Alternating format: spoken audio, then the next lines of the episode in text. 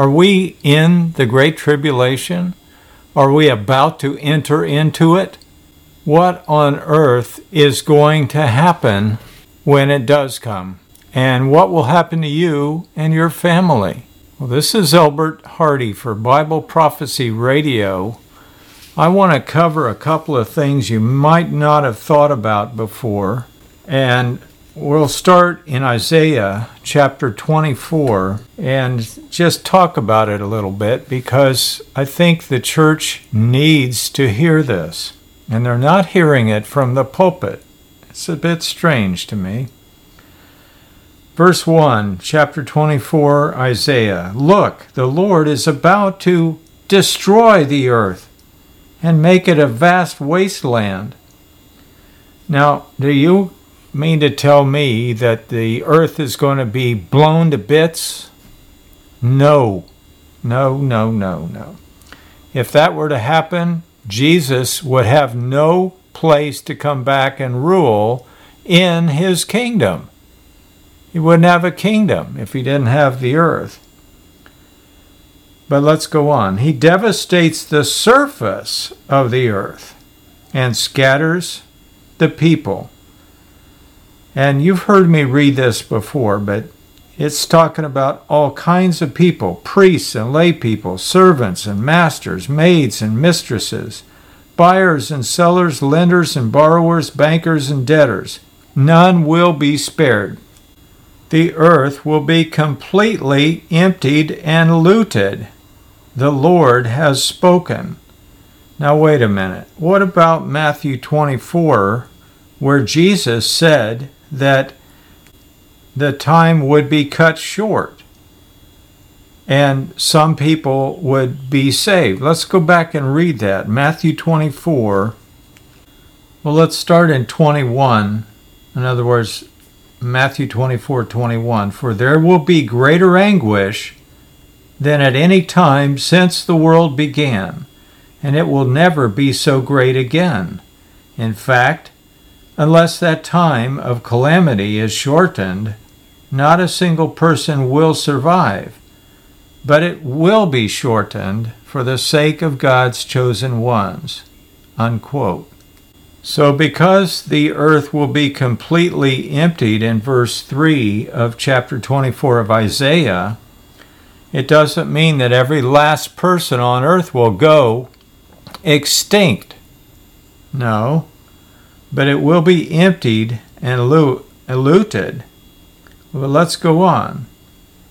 The earth mourns and dries up, and the crops waste away and wither even the greatest people on earth waste away. The earth suffers for the sins of its people. Wait a minute, what about all those million and multi million dollar underground bunkers? Did you ever consider the idea of building one in your backyard? I remember in the Cuban Missile Crisis era in the early 60s, where people were building these underground bomb shelters. I've seen a few of them. Some people built their houses completely underground. And all you could see was the air vents up on top of the slab. They built the whole thing out of concrete and steel. Well, what about that? Well, if there were someone trying to get those people and get their goods and their food and their water and their shelter, all they would have to do is monkey with the air supply system, which is above ground. So that makes their uh, enclosure a would be grave. No thanks. Who wants, anyway, to be alive when all those around you are dead. No, forget it. So, but I have some good news, so don't tune me out just yet. The earth suffers for the sins of its people. Why? For they have twisted God's instructions, violated his laws, and broken his everlasting covenant. Therefore, a curse consumes the earth. Remember Romans 6:23, the wages of sin is death. Exactly. It's not eternal life in the flames of hell either. And I can prove that to you very easily. Just go to Jeremiah chapter 51 and read verse 39 and 57, and you'll find out what happens to wicked Babylon. But it's not ever burning conscious torment in the flames of hell. Why not? And what's another way to prove it? Well, if all the sins of all the world were dumped on Jesus, and the penalty for sin was to go to eternal conscious torment in hell, then Jesus, in order to pay our penalty for us, would have to go to hell and be there for all eternity. Did you ever think of that? So consider those things and look into it because it's not a biblical doctrine. It came from Plato, who invented the immortal soul idea.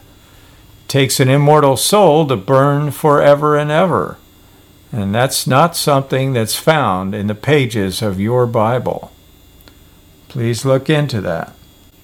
The people, its people, must pay the price for their sin why? Because they don't have Jesus as their Savior.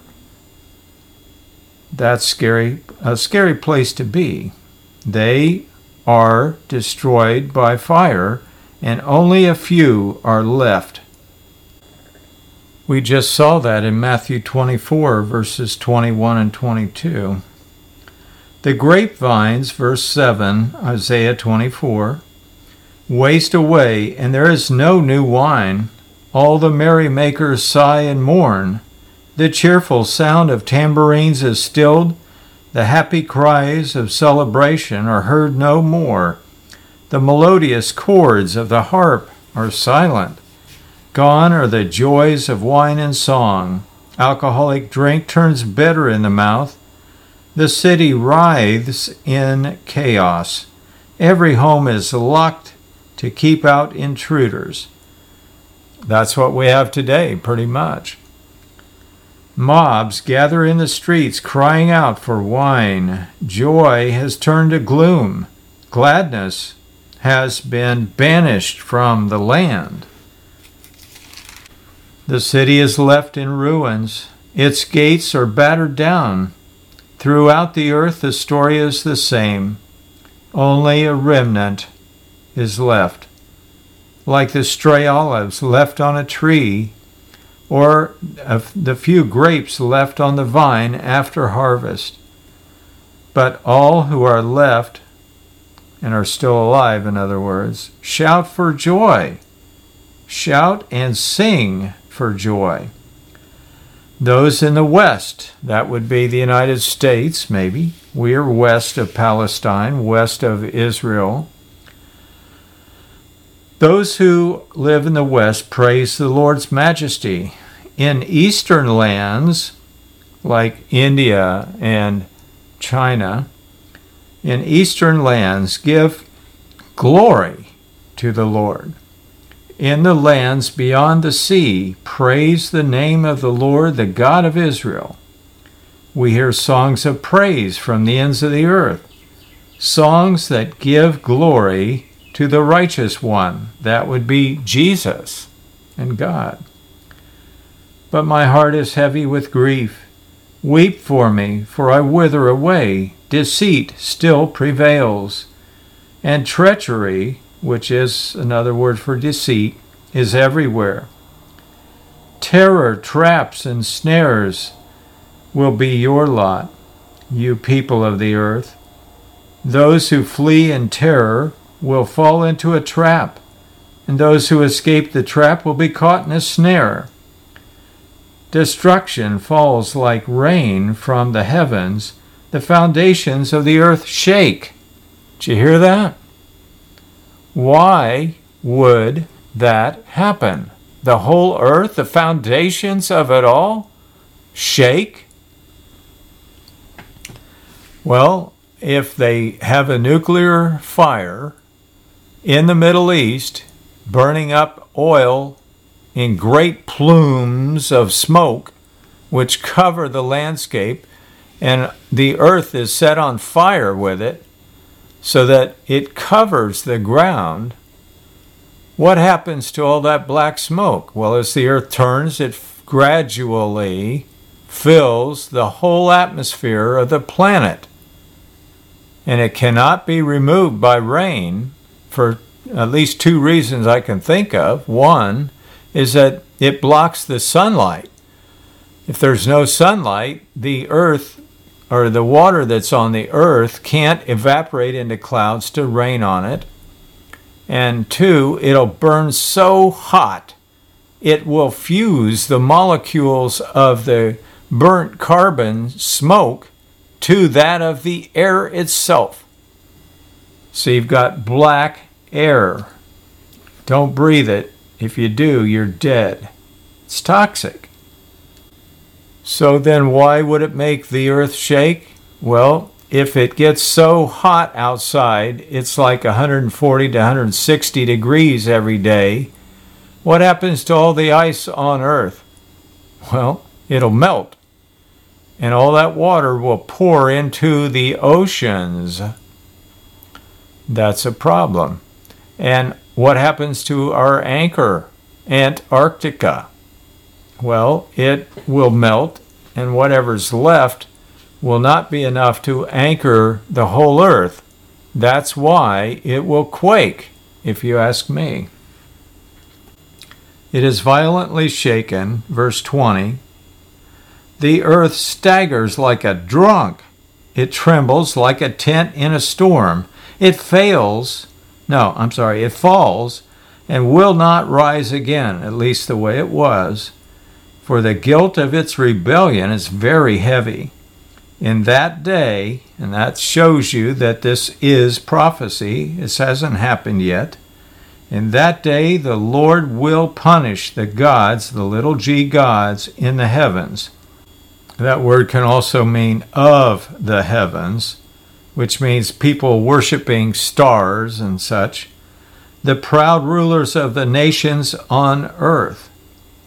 They will also be punished. They will be rounded up and put in prison. They will be shut up in prison and finally punished. The glory of the moon will wane, and the brightness of the sun will fade. For the Lord of heaven's armies will rule on Mount Zion. That's Jesus. That's the good news. He will rule in great glory in Jerusalem, in the sight of all the leaders of his people. That's the end of chapter 25. Let's flip a few pages back to Mark 14 for a minute. And starting in verse 60, then the high priest stood up before the others and asked Jesus, and this is when he was on trial, Well, aren't you going to answer these charges? What do you have to say for yourself? But Jesus was silent, and he made no reply. Then the high priest asked him, Are you the Messiah, the Son of the Blessed One?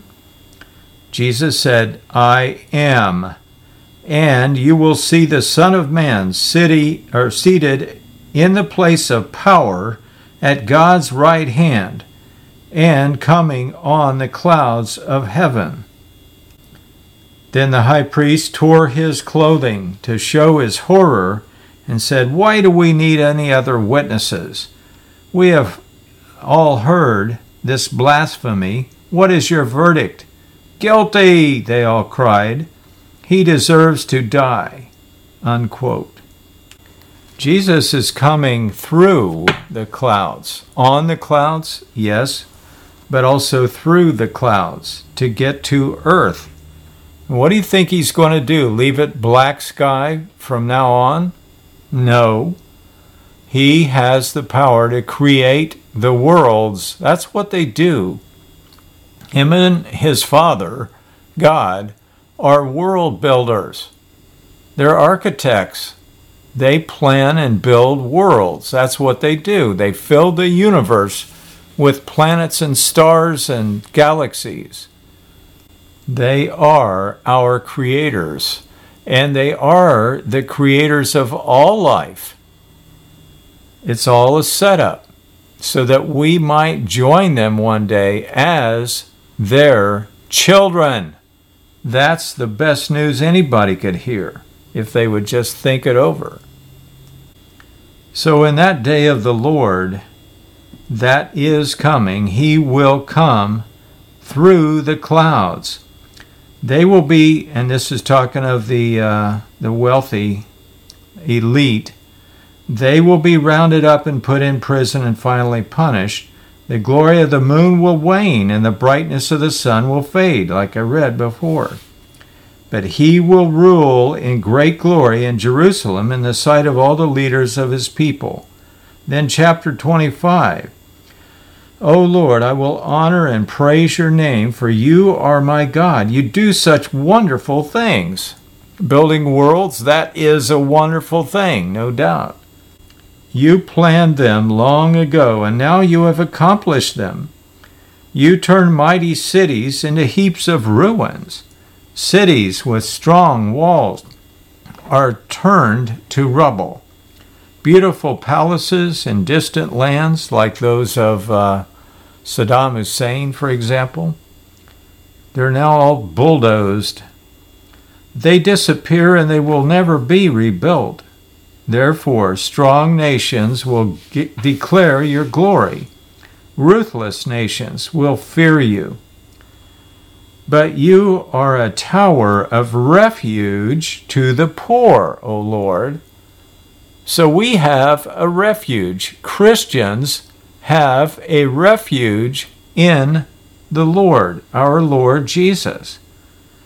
A tower of refuge to the needy in distress. That's who He is. He wants you in His kingdom. He's making sure you have what you, you need to be prepared for what's coming in the future and for His kingdom. You are a refuge from the storm and a shelter from the heat. See, there will come some heat for the oppressive acts of ruthless people are like a storm beating against a wall, or like a relent- the relentless heat of the desert. But you silence the roar of foreign nations as the shade of a cloud cools relentless heat. So the boastful songs of ruthless people are stilled. In Jerusalem, the Lord of heaven's armies, will spread a wonderful feast for all the people of the world. Wow. It will be a delicious banquet with clear, well aged wine and choice meat. There he will remove the cloud of gloom. You see that? We talked about this last week a little bit but he will remove this great cloud, this black smoke cloud that will cover the whole earth. The shadow of death that hangs over the earth, he says. That's verse 7, chapter 25 of Isaiah. He will swallow up death forever. Now, that is great news, not just good news, that's fantastic news. If we die, it won't be forever. He will raise us from the dead and give us permanent life. That's what I'm looking for right there. The sovereign Lord will wipe away all tears. Now, we read that before in the book of Revelation, chapter 21, as I recall. Maybe we'll read that in a minute he will remove all insults and mockery against his land and his people. The Lord has spoken. In that day, the people will proclaim, This is our God.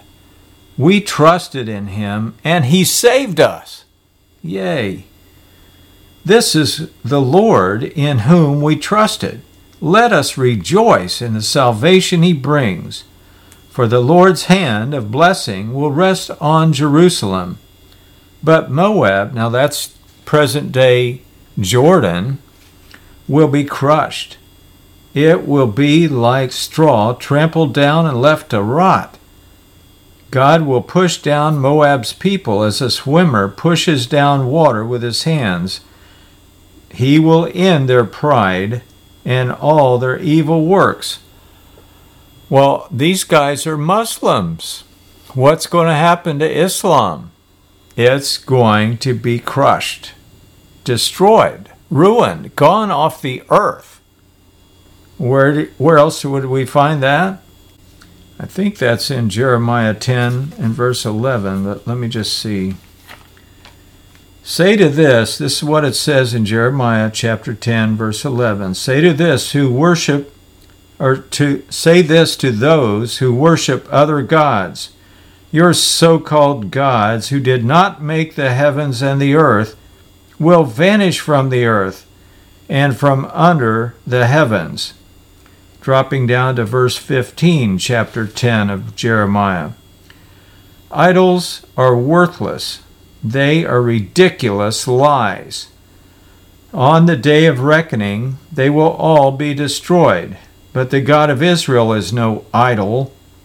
He is the creator of everything that exists, including Israel, his own special possession. The Lord the boss, in other words, of heaven's armies is his name. Unquote. So the high walls of Moab or Jordan will be demolished.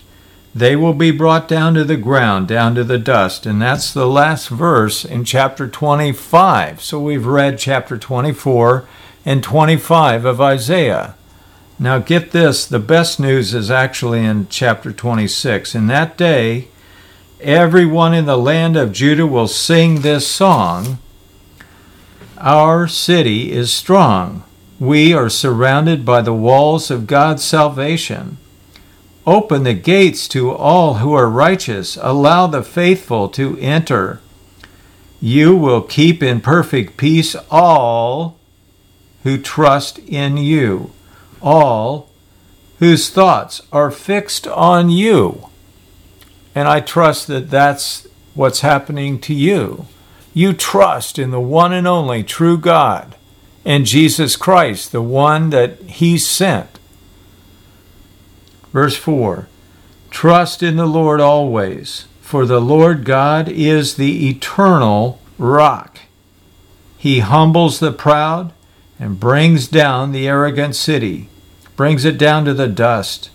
The poor and the oppressed trample it underfoot, and the needy walk all over it.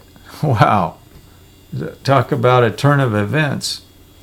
But those who are righteous, the, for them the way is not steep and rough. You are a God who does what is right, and you smooth out the path ahead of them. That's what He's going to do for you. When trouble comes your way, Remember him. He will smooth it out. Verse 8 Lord, we show our trust in you by obeying your laws. Our heart's desire is to glorify your name. All night long I search for you. In the morning I earnestly seek for God. Do you do that on your knees every day? I hope you do. And study His Word. For only when you come to judge the earth, this is the remainder of verse 9, chapter 26 uh, of Isaiah. For only when you come to judge the earth will people learn what is right. We're not learning what is right today that much. Some, yes, but not enough. Your kindness to the wicked does not make them do good. Although others do right, the wicked keep on doing wrong, and more likely they'll bring down the righteous rather than the righteous lift them up. and they take no notice of the Lord's majesty. They don't pay him any mind, they don't pay any attention to God. Verse 11 O Lord, they pay no attention to your upraised fist. Show them your eagerness to defend your people. Then they will be ashamed. Let your fire consume your enemies. And that's what will happen. But I predict there will be fire in the Middle East. It's not me predicting it, it's in the pages of your Bible. It's right there.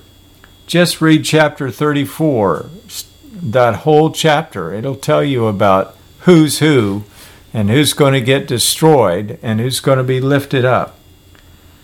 Lord, you will grant us peace, verse 12. All we have accomplished is really from you. O Lord our God, others have ruled us, but you alone are the one we worship. Those we served before are dead and gone. Their departed spirits will not ever return. No eternal conscious torment. They are going to die the death and stay dead forever.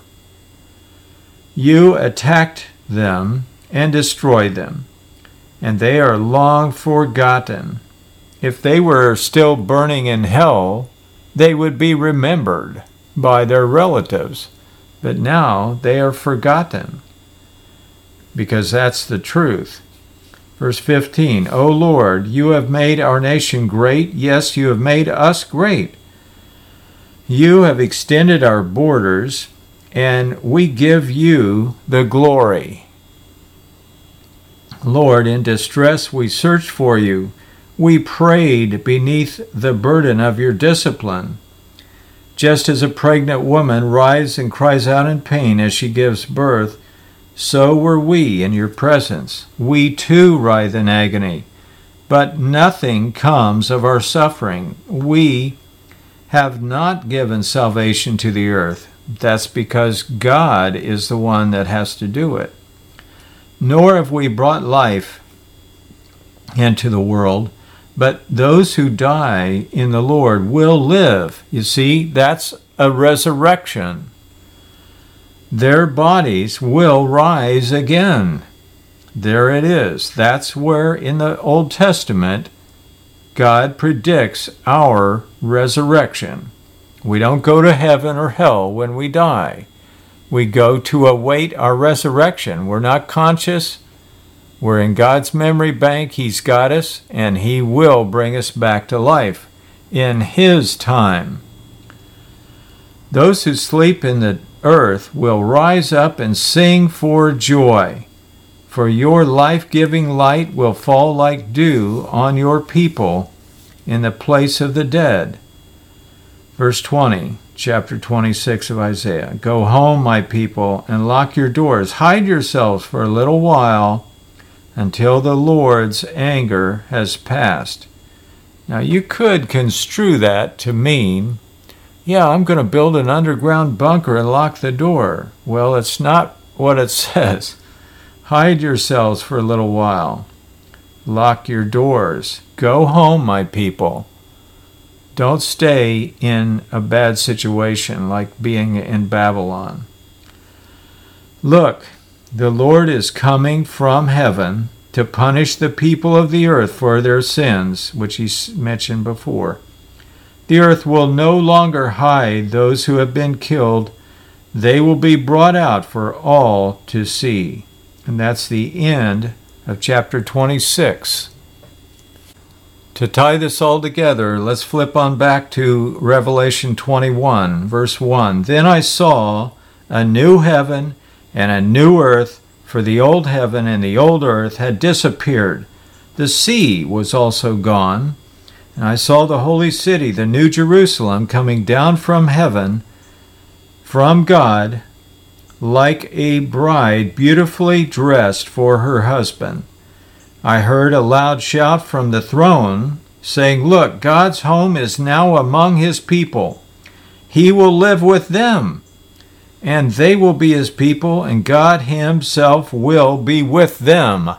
Now that's fantastic news. I can't wait. He will wipe away every tear from their eyes, and there will be no more death or sorrow or crying or pain. All these things are gone forever. Verse 5 And the one sitting on the throne said, Look, I am making everything new. That's Jesus talking, by the way. And then he said to me, Write this down, for what I tell you is trustworthy and true. And he said also, It is finished. I am the Alpha and the Omega, the beginning and the end. To all who are thirsty, I will give freely from the springs of the water of life. All who are victorious will inherit all these blessings, and I will be their God, and they will be my children. Well, this is Elbert Hardy for Bible Prophecy Radio. Thank you for listening. Thank you for tuning in and staying with me. We are all going through trouble and trials, and those are increasing. Just hang in there and trust in the one and only true God, in Jesus Christ, whom He sent you can go to my website, itellwhy.com, and you can read more, you can listen, you can watch videos. There's lots of things to build your faith, but no ads. I don't have anything for sale, and I don't want your email address unless you want to send it to me. My email address is in there. You can find it in my update. So until next time, I'm Elbert Hardy for Bible Prophecy Radio, and thanks again.